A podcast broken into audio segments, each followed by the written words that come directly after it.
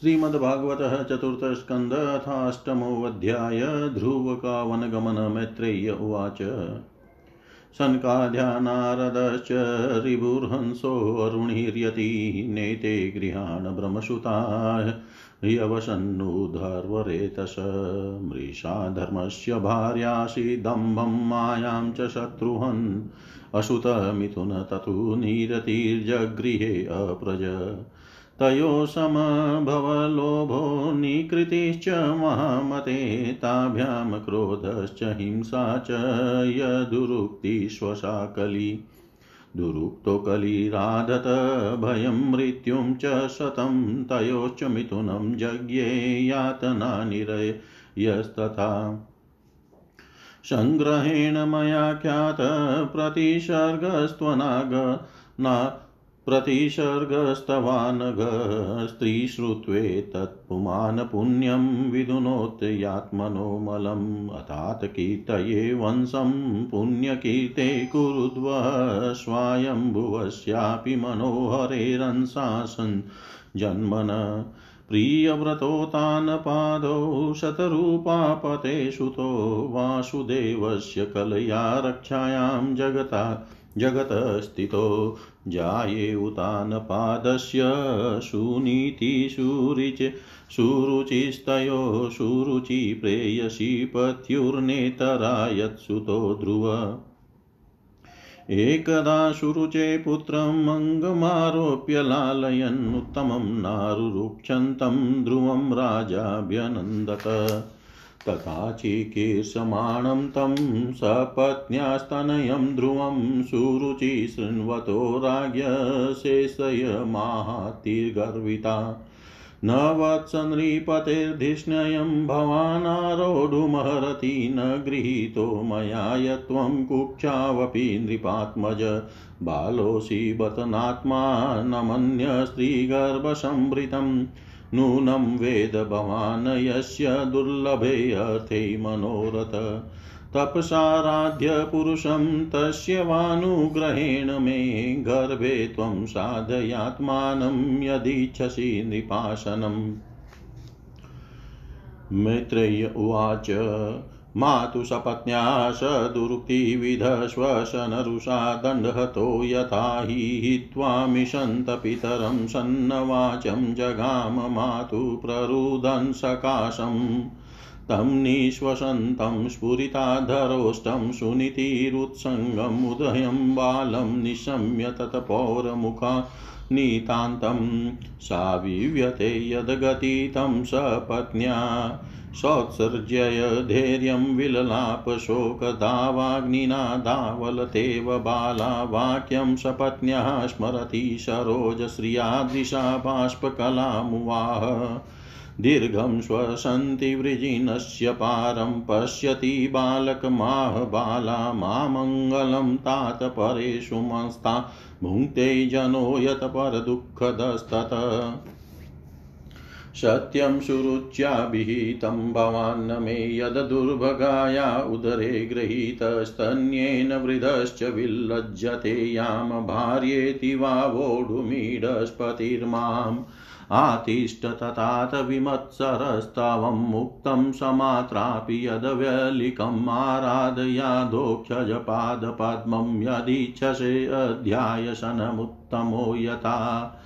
यशाङ्घ्रिपद्मं परिचर्यं विश्वः विभावनायात गुणाभिपते अजोऽद्य तिष्ठत् खलु पारमेष्टयं पदं जितात्मश्वसनाभिवन्द्यम् तथा मनुर्वो भगवान् पितामहो यमेकमत्या पुरुदक्षिणेर्मखे इष्टवाभिपेदे दुर्वापमन्यतो भौमं सुखं दिव्यमतापवर्ग्यं। तमेव वत्साश्रय भृत्यवत्सलं मुमुक्षिभृमृग्यपदा जपद्धतिम्। अनन्यभावे निजधर्मभाविते मनस्यवस्थाप्य भजस्व पुरुषं नान्यं ततः पद्मपलाशलोचनाददुःखचिदं ते मृगयामि कञ्चन। यो मृगीयते हस्तगृहीतपद्मया श्रीयेतरैरङ्गविमृग्यमाणया मैत्रेय उवाच। एवं सञ्जल्पितं मातुराकर्ण्यार्थागमं वच सन्नियम्यात्मनात्मानं निश्चक्राम पितुपुरात् नारदस्तौकारण्यं ज्ञात्वा तस्य चिकीर्षितं स्पृष्टवामूर्धन्यग्नेन प्राणिन पाणिना प्राह विस्मित। अहो तेज क्षत्रियाणां मानभङ्गं हृष्यतां बालोऽप्ययं हृदा दते यत् समातुरसद्वच। नारद उवाच नाधुनाप्यवमानं ते समानं वापि पुत्रकलक्ष्ययाम कुमारस्य शक्तस्य क्रीडनादिषु। विकल्पे विद्यमानेऽपि न हि सन्तोषहेतव पुंसो मोहमृते भिन्नाय लोके निजकर्मभिः परितुष्येत। तस्तात् तावन्मात्रेण पुरुषः देवोपसादितं यावद्वीक्ष्येश्वरगतिं बुध। अथ मात्रोपदिष्टेन योगेनावरुरुत्ससि यत्प्रसादं स वै पुंसां दुराराध्यो मतो मम। मुनय पदवीं यस्य निसङ्गेनोरुजन्मभि न विदुर्मृगयन्तोऽपि तीव्रयोगसमाधिना। अतो निवर्ततामेष निर्बन्धस्तव निष्फलयतिष्यति भवान् काले श्रेयसां समुपस्थिते। यस्य यद्देवविहितं स तेन सुदुःखयो आत्मानं तोषयन् देहि तमसपारं मृच्छति गुणाधिकानमुद्धं लिप्सेदनुक्रोशं गुणाधमात् मैत्रीं समानादन्वीक्षेण तापेरभिभूयते। ध्रुव उवाच। सोऽयं समो भगवता सुखदुःखहतात्मनां दर्शितः कृपया पुंसां दुर्दशोऽस्मद्विधेस्तु य। अथापि मे अविनीतस्य ख्यातत्रं घोरमुपयेयुष। घोरमुपेयुष सुरच्यया दुर्वच्यो बाणेन भिन्ने श्रयते हृदि। पदं त्रिभुवनोत्कृष्टं जिगीषु साधु वर्तमे ब्रूह्यास्मत्पितृभिभ्रमणन्यैरप्यनधिष्ठितम् नूनं भवान् भगवतो यो अङ्गज परमेष्टिन वीतुदन्नतटे ततेवीनां वीतुदनटतेवीनां हितार्थं जगतोऽर्कवत् मैत्रेय उवाच। इत्युदाहृतामाकर्ण्यं भगवान्नारदास्तदा प्रीतप्रत्याहतं बालं सद्वाक्यमनुकम्पया। नारद उवाच जनन्यभिहितपन्था स वै निःश्रेयसस्यते भगवान् वासुदेवस्तं भज तत्प्रवणात्मना धर्मार्थकाममोक्षाख्यं य इच्छे श्रेय आत्मन एकमेव हरेस्तत्र कारणं पादसेवनम्। ततात गच भद्रं ते यमुनायास्तटं शुचि पुण्यं मधुवनं यत्र सान्निध्यं नित्यदा हरे स्नात्वानुशवन्नं तस्मिन् कालिन्द्याः सलिले शिवे कृत्वोचितानि निवसन्नात्मन कल्पितासन। प्राणायामेन त्रिवृता प्राणेन्द्रिय मनोमलं शनिर्व्युदस्याभिध्यायेन मनसा गुरुणा गुरुम्। प्रसादाभिमुखं शश्वतप्रसन्नवदने क्षणं सुनाशं सुभ्रुवं चारुकपोलं सुरसुन्दरम्। तरुणं रमणीयाङ्गमरुणोस्ते क्षणाधरं प्रणताश्रयणं नृम्णं शरण्यं करुणान्नवम् श्रीवत्साङ्गं वनश्यामं पुरुषं वनमालिनं शङ्खचक्रगदापद्मेरभिव्यक्तचतुर्भुजम्। किरीटिनं कुण्डलीनं केयुरवलयान्वितं कौस्तुभाभरणग्रीवं पितकोशेयवाशसं काञ्चिकलापपर्यस्तं लसत्काञ्चननुपुरं दशनीयतमं शान्तं मनोनयनवर्धनम् पदभ्यां नखमणिश्रेण्या विलसद्भ्यां समचतां हृतपद्मकर्णिकाधिष्णयमाक्रम्यात्मन्यवस्थितम् विस्मयमानमभिध्यायेत सानुरागावलोकनं नियतेनेकभूतेन मनसा वरदर्शभम्। एवं भगवतो रूपं सुभद्रं ध्यायतो मननिवृत्त्या परया तूर्णं सम्पन्नं न निवर्तते। जप्यश्च परमो गुह्यं श्रूयतां मे नृपात्मज यं सप्तरात्रं प्रपठन् पुमान् पश्यति खेचरान्। ॐ नमो भगवते वासुदेवाय। मन्त्रेणानेन देवस्य कुर्याद्द्रव्यमयीं बुधस्पश सपर्या विविधे द्रव्ये देशकालविभागवित् सलिले शुचिभिमाल्ये वन्यैर्मूलफलादिभिः सस्ताङ्कुरांशुकेशचाचेतुलस्या प्रियया प्रभुम्। लब्ध्वा द्रव्यमयीमर्चामचित्यमब्वादिषु वार्चयेतावृतात्मा मुनिशान्तो यतवाङ्मितवन्यभू स्वेच्छावतार चिततेरचिन्त्यय निजमायया करिष्यत्युतं श्लोकस्तध्यायेदधृद्यङ्गमम् परिचर्या भगवतो यावत्यपूर्वसेविता, ता मन्त्रहृदयेनेव प्रयुञ्जानमन्त्रमूर्तये एवं कायेन मनसा वचसा च मनोगतं परिचर्यमाणो भगवान् भक्तिमतपरिचर्यया। पुंसां मायिनां सम्यग् भजतां भाववर्धन श्रेयो दिशत्यभिमतं यधर्मादिषु देहिनाम्। विरक्तचेन्द्रियरतो भक्तियोगेन भूयसा तमनिरन्तरभावेन भजेतादा विमुक्तये इत्युक्तस्तं परिक्रम्य प्रणम्य च नृपारभग्ययो। मधुवनं पुण्यं हरेश्चरणचर्चितं तपोवनं गते तस्मिन् प्रविष्टोऽन्तपुरं मुनि अहिताहर्को राज्ञः सुखासिन उवाच तम। नारदुवाच राजन् किं ध्यायसे दीर्घं मुखेन परिशुष्यता, किं वा न हरिष्यते कामो धर्मो वार्तेन संयुत। राजोवाच, सुतो मे बालको भ्रमणस्त्रेणे कारुण सुतो मे बालको भ्रमणस्त्रेणेना करुणात्मना निर्वासितः पञ्चवर्षः सह मात्रा महान् कवि। अप्यनाथं वने भ्रमणमस्मास्मादन्त्यर्भगवृकाः श्रान्तं शयानं क्षुदितं परिम्लानमुखाम्बुजम्। अहो मे बत दौरात्म्यं स्त्रीजितस्योपधारय योऽङ्गप्रेम्णा अरुरुक्षन्तं नाभ्यनन्दं शतम्। नारदुवाच। मामाशु च स्वत् मामाशु च स्वतनयं देवगुप्तं विशाम्पते तत्प्रभावमविज्ञाय प्रावृङ्क्ते यद्यशो जगत्। सुदुष्करं कर्म कृत्वा लोकपालेरपि प्रभु एष्यत्यचिरतो राजन्यशो विपुलयस्तव, मैत्रेय उवाच।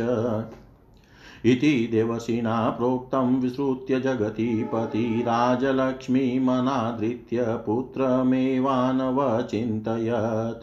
तत्राभिषिक्तप्रयतस्तामुपोष्य विभावरीं समाहितपर्यचरदृश्या देशेन पुरुषम्। त्रिरात्रान्ते त्रिरात्रान्ते कपितदम्बदरा शन आत्मवृत्त्यनुसारेण माशं निन्ये अर्चयन् हरिम्। दित्यं च तथा मासं षष्ठे षष्ठे अर्भको दिने त्रि तृणपर्णादिभिः शीर्णे कृतानोऽभ्यचर्य कृतानोऽभ्यर्च यद्विभुं तृतीयं चानयन्मासं नवमे नवमे हनि अभ अभक्षः उतं श्लोकमुपाधावत्समाधिना चतुर्थमपि वै मासं द्वादशै द्वादशै हनि वायुभक्षो जितश्वासो ध्यायन् देवं धारयत्। पञ्चमे मास्यनुप्राप्ते जितश्वासो नृपात्मज ध्यायन् ब्रह्मपदकेन तस्थोस्ताणुरिवाचल सर्वतो मनाकृष्य हृदि भूतेन्द्रियाशयं ध्यायन् भगवतो रूपं नाद्राक्षित् किञ्चन्नापरम्। आधारं मदादीनां प्रधानपुरुषेश्वरं भ्रमधारयमाणस्य त्रयो लोकाश्च कम्पिरे यदेकपादेन स पातिवार्भकस्तस्थौ तदङ्गुष्ठनिपीडिता महीननाम तत्राधर्मि भेन्द्रधिष्ठिता तरीव सव्येतरतपदे पदे। तस्मिन् विद्यायति विश्वमात्मनो द्वारं निरुध्याशु मनन्यया धिया लोका निरुच्चवासनिपीडिता वृषं सलोकपाला शरणं ययुर्हरिं देवाऊचुः नैवं विधामो भगवन् प्राणरोधं चराचरस्याखिलसत्त्वधाम्नः विदेहि तन्नो वृजिनाद्विमोक्षं प्राप्ता वयं त्वां शरणं शरण्यम् श्रीभगवानुवाच मा भेष्टबालं तपसो दुरत्यया निवर्तयिष्यै प्रतियात स्वधाम यतो हिव प्राणनिरोध आसीदोतानपादिर्मयि सङ्गतात्मा दौतानपादिर्मयि सङ्गतात्मा श्री मैत्रेय जी कहते हैं शत्रु सुदन विदुर जी, सनकादि नारद रिभु हंस अरुणी और यति ब्रह्मा जी के नैष्टिक ब्रह्मचारी पुत्रों ने गृहस्थाश्रम से मैं प्रवेश नहीं किया, अतः उनके कोई संतान नहीं हुई। अधर्म भी ब्रह्मा जी का ही पुत्र था, उसकी पत्नी का नाम था मृषा उसके दम्भ नामक पुत्र और माया नाम की कन्या हुई। उन दोनों को नीरति ले गया, क्योंकि उसके कोई संतान न थी। दम्भ और माया से लोभ और निकृति, सठता का जन्म हुआ। उनसे क्रोध और हिंसा तथा उनसे कली कलह और उसकी बहन दुरुक्ति गाली उत्पन्न हुई। साधु शिरोमणे फिर दुरुक्ति से कली ने भय और मृत्यु को उत्पन्न किया तथा उन दोनों के संयोग से यातना और निरय नरक का जोड़ा उत्पन्न हुआ। निष्पाप विदुर जी, इस प्रकार मैंने संक्षेप में तुम्हें प्रलय का कारण रूप यह धर्म का वंश सुनाया। यह धर्म का त्याग कराकर पुण्य संपादन में हेतु बनता है। अतएव इसका वर्णन तीन बार सुनकर मनुष्य अपने मन की मलिनता दूर कर देता है। कुरुनंदन अब मैं श्री हरि के अंश ब्रह्मा जी के अंश से उत्पन्न हुए पवित्र कीर्ति महाराज स्वयं भू मनु के पुत्रों के वंश का वर्णन करता हूँ। महारानी शत्रुपा और उनके पति स्वयं भू मनु से प्रियव्रत और उतानपाद ये दो पुत्र हुए। भगवान वासुदेव की कला से उत्पन्न होने के कारण ये दोनों संसार की रक्षा में तत्पर रहते थे। उतानपाद के सुनीति और सुरुचि नामक नाम की दो पत्नियाँ थी, उनमें सुरुचि राजा को अधिक प्रिय थी सुनीति, जिसका पुत्र ध्रुव था, उन्हें वैसी प्रिय नहीं थी।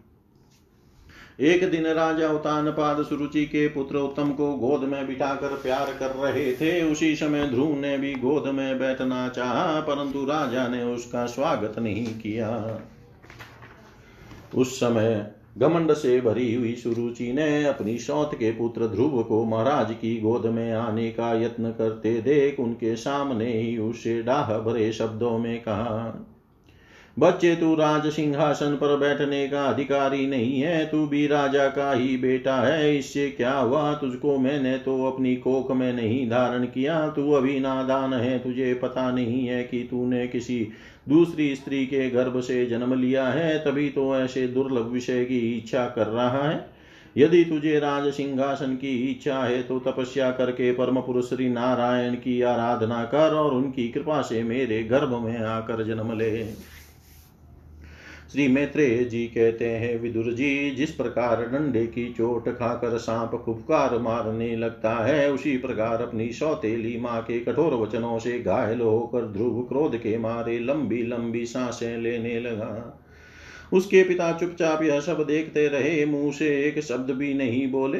तब पिता को छोड़कर ध्रुव रोता हुआ अपनी माता के पास आया, उसके दोनों होठ फड़क रहे थे और वह शिशक शिशक कर रो रहा था। सुनीति ने बेटे को गोद में उठा लिया और जब महल के दूसरे लोगों से अपनी शौत सुरुचि की कही हुई बातें सुनी, तब उसे भी बड़ा दुख हुआ। उसका धीरज टूट गया। वह दावानल से जली हुई बैल के समान शोक से संतप्त होकर मुरझा गई तथा विलाप करने लगी। सौत की बातें याद आने से उसके कमलसरी के नेत्रों में आँसू भर आए। उस बेचारी को अपने दुख दुख पारावार का कहीं अंत ही नहीं दिखाई देता था। उसने गहरी सांस लेकर ध्रुव से कहा, बेटा, तू दूसरों के लिए किसी प्रकार के मंगल की कामना मत कर। जो मनुष्य दूसरों को दुख देता है, उसे स्वयं ही उसका फल भोगना पड़ता है। सुरुचि ने जो कुछ कहा है ठीक ही है, क्योंकि महाराज को मुझे पत्नी तो क्या दासी स्वीकार करने में भी लज्जा आती है। तूने मुझ मंद भागिनी के गर्भ से ही जन्म लिया है और मेरे ही दूध से तू पला है। बेटा सुरुचि ने तेरी सौतेली माँ होने पर भी बात बिल्कुल ठीक कही है। अतः यदि राजकुमार उत्तम के समान राज सिंहासन पर बैठना चाहता है तो द्वेष भा देश द्वेष भाव छोड़कर उसी का पालन कर बस श्री अधोक्ष भगवान के चरण कमलों की आराधना में लग जा। संसार का पालन करने के लिए सत्वगुण को अंगीकार करने वाले उन श्री हरि के चरणों की आराधना करने से ही तो तेरे परदादा श्री ब्रह्मा जी को वह सर्वश्रेष्ठ पद प्राप्त हुआ है, जो मन और प्राणों को जीतने वाले मुनियों के द्वारा भी वंदनीय है। इसी प्रकार तेरे दादा स्वयं भू मनु ने भी बड़ी बड़ी दक्षिणाओं वाले यज्ञों के द्वारा अनन्य भाव से उन्हीं भगवान की आराधना की थी। तभी उन्हें दूसरों के लिए अति दुर्लभ, लौकिक लौकिक तथा मोक्ष सुख की प्राप्ति हुई। बेटा, तू भी उन भक्त वत्सल श्री भगवान का ही आश्रय ले। जन्म मृत्यु के चक्र से छूटने की इच्छा करने वाले मुमुक्षु लोग निरंतर उन्हीं के चरण कमलों के मार्ग की खोज किया करते हैं। तू स्वधर्म पालन से पवित्र हुए अपने चित में श्री पुरुषोत्तम भगवान को बैठा ले तथा अन्य सब का चिंतन छोड़कर केवल उन्हीं का भजन कर। बेटा उन कमल दल लोचन श्री हरि को छोड़कर मुझे तो तेरे दुख को दूर करने वाला और कोई दिखाई नहीं देता। देख जिन्हें प्रसन्न करने के लिए ब्रह्मा आदि अन्य सब देवता ढूंढते रहते हैं, वे श्री लक्ष्मी जी भी दीपक की भांति हाथ में कमल लिए निरंतर उन्हीं श्री हरि की खोज किया करती है। श्री मैत्रेय जी कहते हैं, माता सुनीति ने जो वचन कहे, वे अभिष्ट वस्तु की प्राप्ति का मार्ग दिखाने वाले थे। अतः उन्हें सुनकर ध्रुव ने बुद्धि द्वारा अपने चित्त का समाधान किया। इसके बाद वे पिता के नगर से निकल पड़े। यह सब समाचार सुनकर और ध्रुव क्या करना चाहता है, इस बात को जानकर नारद जी वहाँ आए। उन्होंने ध्रुव के मस्तक पर अपना पाप नाशक कर कमल फेरते हुए मन ही मन विस्मित होकर कहा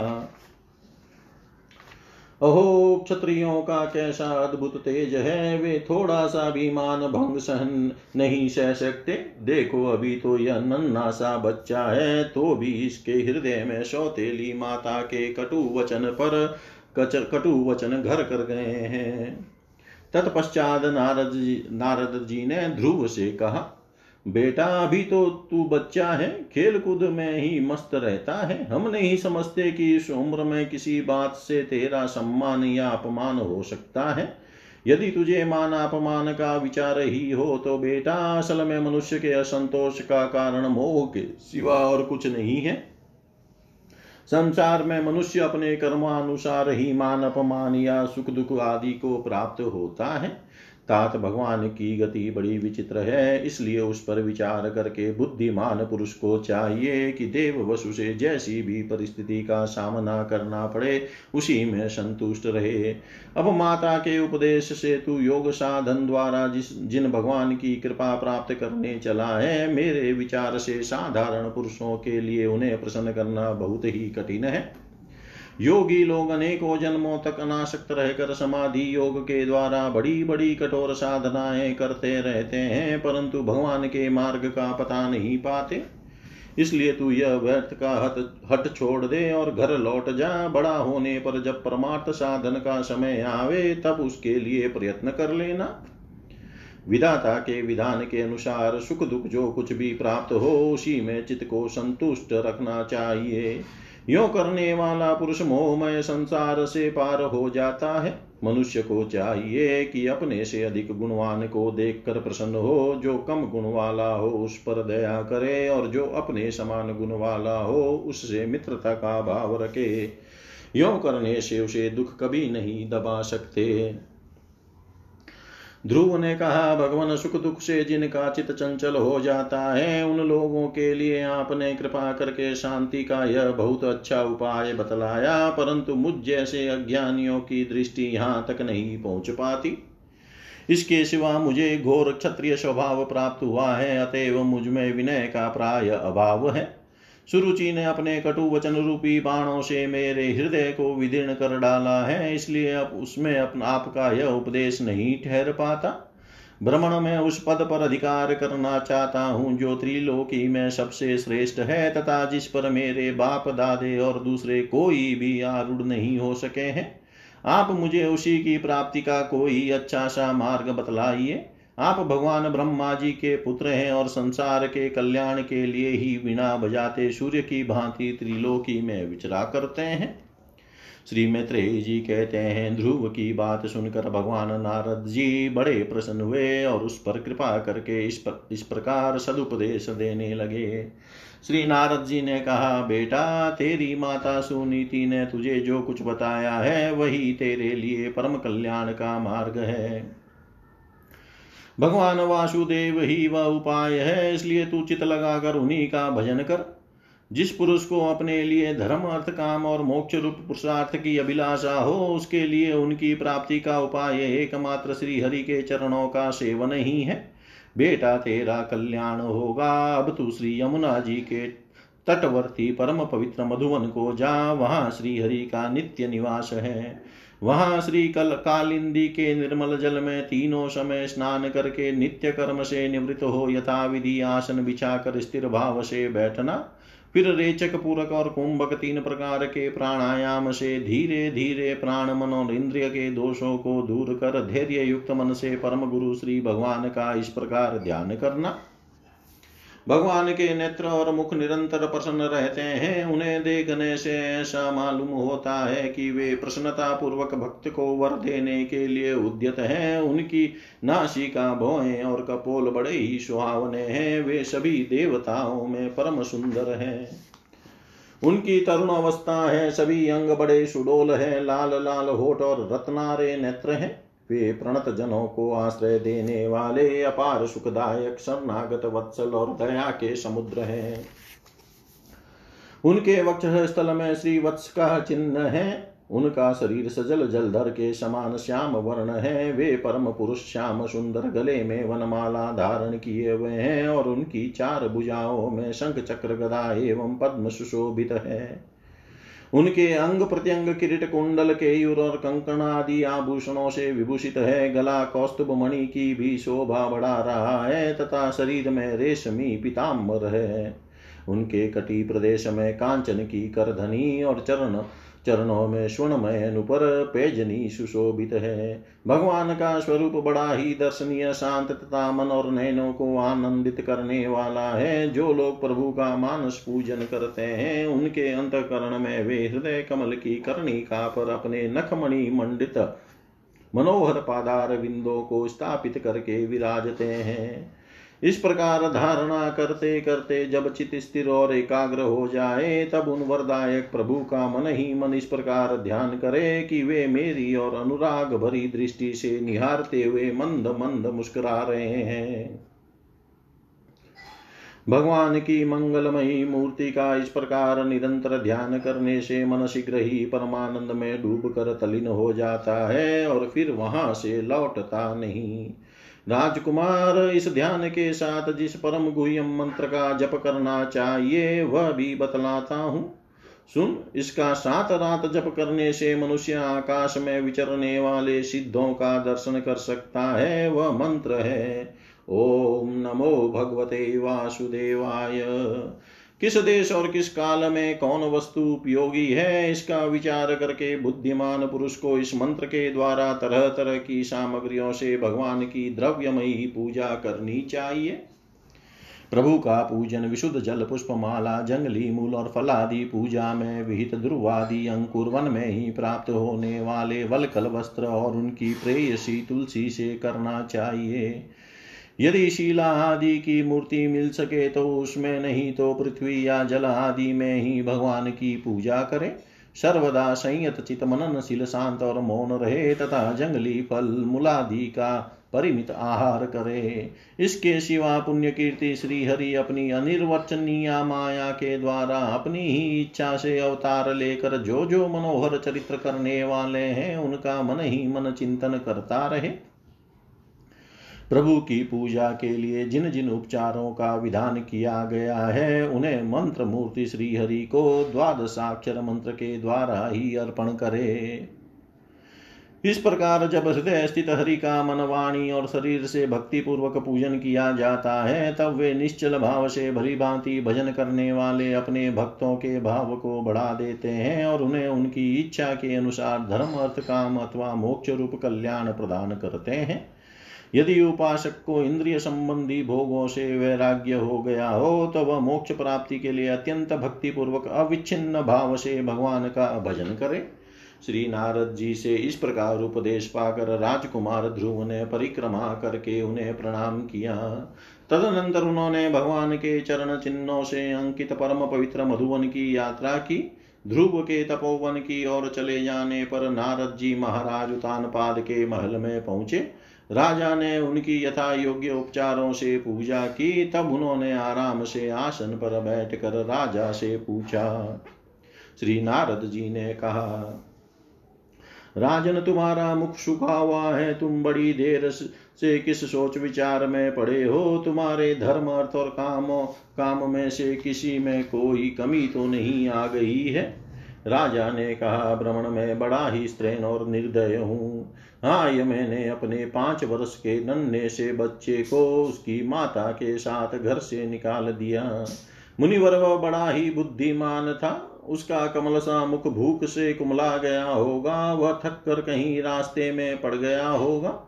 भ्रमण सहाय बच्चे को वन में कहीं भेड़िए न खा जाए।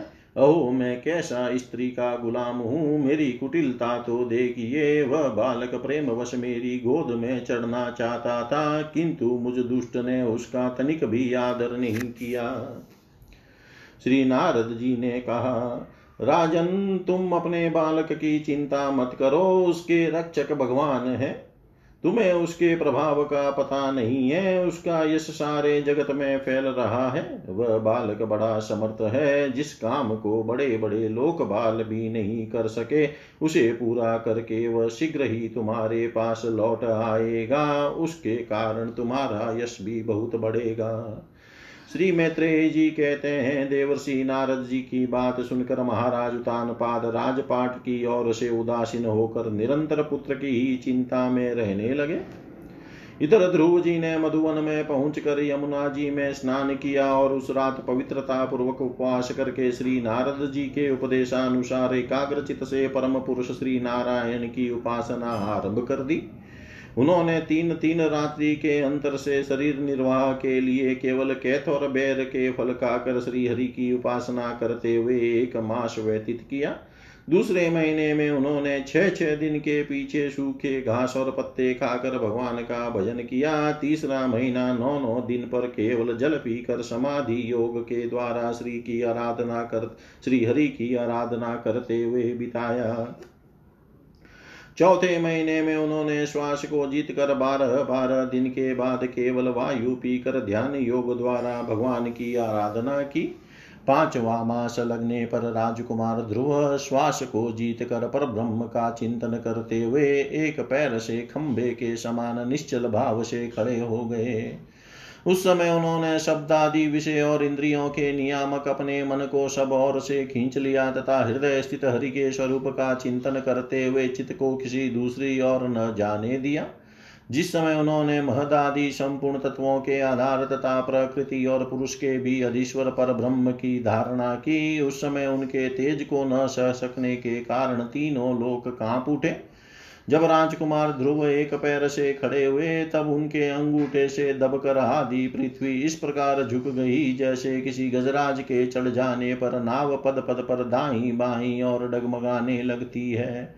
ध्रुव जी अपने इंद्रिय द्वारा तथा प्राणों को रोक कर अन्य बुद्धि से विश्वात्मा श्री हरि का ध्यान करने लगे। इस प्रकार उनकी समष्टि प्राण से अभिन्नता हो जाने के कारण सभी जीवों का श्वास प्रश्वास रुक गया। इससे समस्त लोक और लोकपालों को बड़ी पीड़ा हुई और वे सब घबरा कर श्रीहरि की शरण में गए। देवताओं ने कहा, भगवान, समस्त स्थावर जंगम जीवों के शरीरों का प्राण एक साथ ही रुक गया है। ऐसा तो हमने पहले कभी अनुभव नहीं किया। आप शरणागतों की रक्षा करने वाले हैं। अपनी शरण में आए हुए हम लोगों को इस दुख से छुड़ाइए। श्री भगवान ने कहा, देवताओं, तुम डरो मत। उतान पाद के पुत्र ध्रुव ने अपने चित्त को मुझे विश्वात्मा में लीन कर दिया है। इस समय मेरे साथ उसकी अभेद धारणा सिद्ध हो गई है। इसी से उसके प्राण निरोध से तुम सबका प्राण भी रुक गया है। अब तुम अपने अपने लोकों को जाओ। मैं उस बालक को इस दुष्कर तप से निवृत्त कर दूँगा। इति श्रीमद्भागवते महापुराणे पारमहंस्यां संहितायां चतुर्थस्कन्धे ध्रुवचरिते अष्टमोऽध्याय सर्वं श्रीशां सदाशिवार्पणम् अस्तु। ॐ विष्णवे नमः, ॐ विष्णवे नमः, ॐ विष्णवे नमः।